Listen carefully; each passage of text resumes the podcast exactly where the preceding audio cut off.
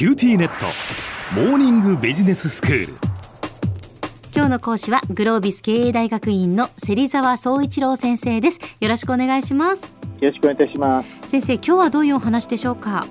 はい。今回はですねあの縁の下の力持ちの進化を続けるってこういうテーマでちょっとお話をしていきたいと思ってます、うん今の新型コロナで我々の生活って相当変わりましたよね。そうですね。で、まあ、あの阪神・淡路大震災、あるいはその9年前の東日本大震災の時もそうなんですけど、平時の時にこうあって当たり前だっていう、ある意味こう社会とか消費者から考えられがちなこのライラインを守るサービスってたくさんあると思うんですけど、うん、そういうのがこうやって有事になると当たり前でなくなるんですよね。はいその時初めてそれを支えているこう縁の下のまさに力持ちにフォーカス、光が当たると。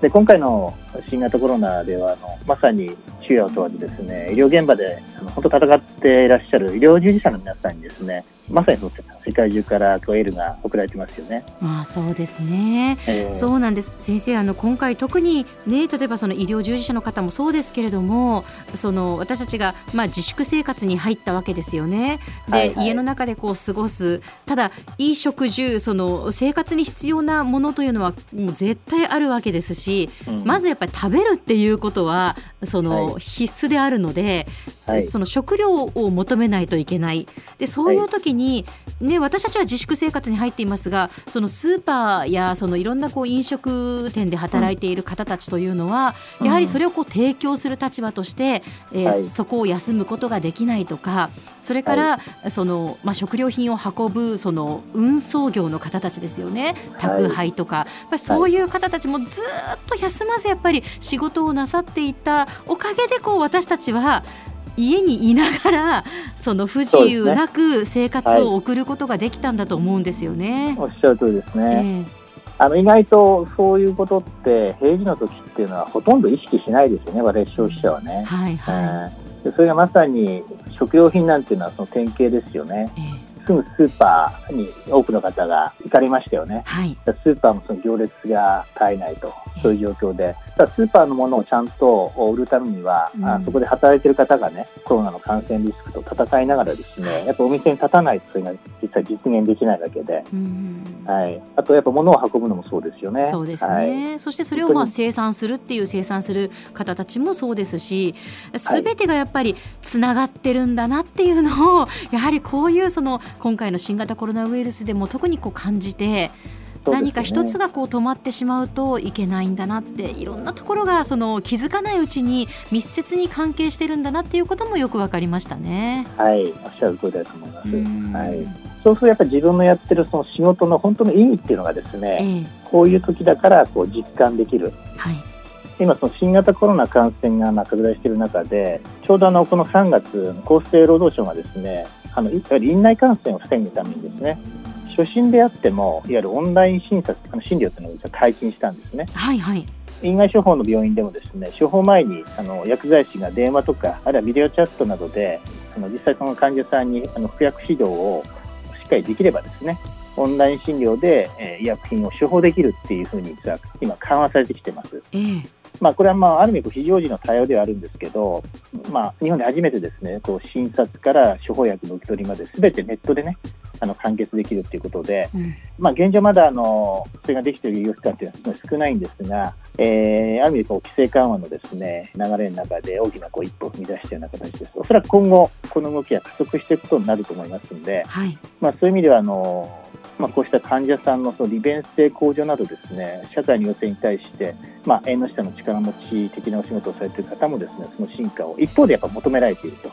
という状況だと思うんですね。でまあ、このように、まあ、コロナのような有事にはですね自らの仕事のその存在意義をある意味強く実感できる機会となる一方で、まあ、社会からの要請に対して本当に従来と同じままで、えー、いいのかっていうですね問いも同時にこう突きつけられると。まあ、特にこの医療の中でもですねよりこう縁の下の力持ち的なその機能を担う仕事ほどですねある意味そのジレンマに直面しているんではないかというあの問題意識があります。うん、ちょうどあのこの夏ですね今もあのオンエア中のようですけど石原さとみさん主演のですね、えーと、アンサング・シンデレラというドラマが今あの始まってるんですね。あそうですね。えあご存知ですか？はいあの、はい。なかなかあのタイミングが合わずにその見られるというわけではないんですが、はい。はい。あでもはいあのこういうドラマがあるというのは知っています。はい、これあの漫画のですねあのアンサング・シンデレラ病院薬剤師青い緑っていうこういうあの漫画をですねドラマ化したものなんですけどあの小山さんアンサングってどういう意味かご存知ですか？アンサングはこれ調べました私。あすごいですドラマが始まるときに、ええ。アンサングってどういう意味だろうと思って調べたんですね。えはい。えーそしたらあの褒めたたえられないというかね、うんんそういうような、な意味だというふうに。その通りなんです。素晴らしいですね、あのまさに歌われないとかねあるいは名もないとかあるいは称えられないっていうですねえまあこういうある意味でこう地味なこう仕事をしているう人をですね描写する、まあ、そういう、うまあ、形容詞のようなんですね。でそういう意味ではこのドラマの主人公はですねその病院に勤める薬剤師なんですけどえその薬剤師の方って、えーやっぱ関係するお医者さんとかあるいは看護師さんとかあるいはその外部のその他の薬剤師さんといろいろ、まあ、関係する中であのいろいろ仕事をしてるわけなんですけど、うん。まあ、いろんなやっぱ問題がやっぱ起こるんですよね。えはい、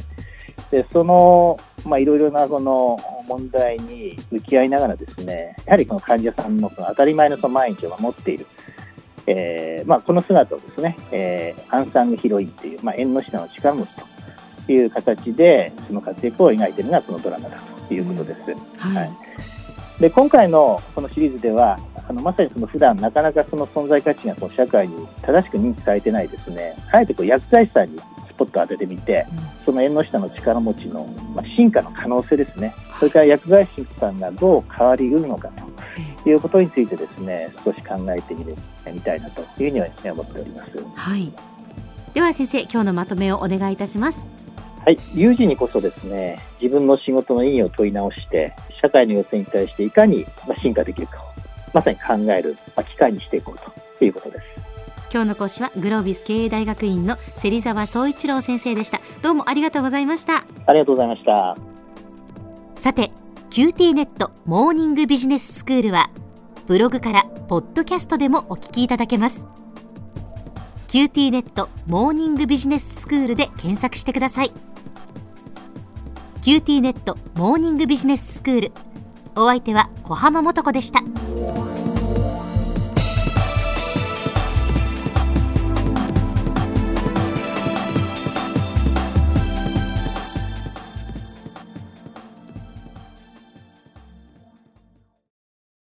ューティーネット。地下って乗り換えたみたいよ。よくそんなに簡単に乗り換えられるわよね。私もそろそろ乗り換えよっかな。え今の彼3人目じゃなかったっけ？今年だけで。スマホの話なんだけど。乗り換え簡単。格安スマホの QT モバイル